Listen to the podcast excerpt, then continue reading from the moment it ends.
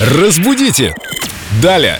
В студии с нами Виктория Полякова, культуролог, знаток русского языка. Вика, привет. Привет, друзья. Привет, Вика. Мы как-то не подготовились к встрече с такой прекрасной женщиной.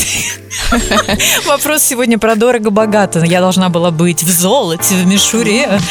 Такое настоящее лухари дать. Да. Итак, ребенок спросил, откуда пришло выражение «дорого-богато». Он еще сказал с таким произношением: откуда пришло выражение «дорого-богато». Вот так он сказал.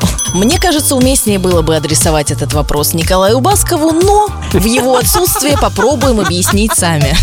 Вообще, «дорого-богато» — это такое современное, разговорное, я бы даже сказала, наверное, сленговое выражение. У него нет никакой потрясающей этимологии, уходящей корнями в Древнюю Русь. Но так говорят сейчас о ком-то, кто нарочито дорого живет или позиционирует себя. И зачастую это даже бывает какая-то поддельная роскошь. То есть ему хочется быть вот таким роскошным деятелем, сибаритом, и вести вояжный образ жизни, и завтракать, и пить апельсиновый сок на яхте. Но денег хватило только на доширак. Но зато золотыми буквами. Доширак. Да, двойной.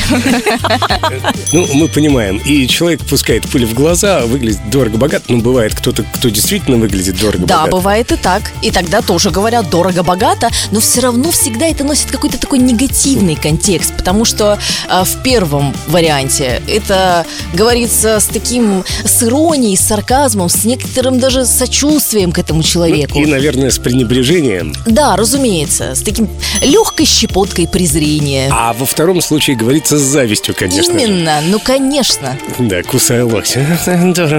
Но это выражение нельзя применить к новому современному направлению «тихая роскошь». Лен, по-моему, это тема для отдельной программы. Давай сегодня ограничимся нашими привычными лухари и дорого-богато. Хорошо. Хорошо, все. С этим разобрались. Да.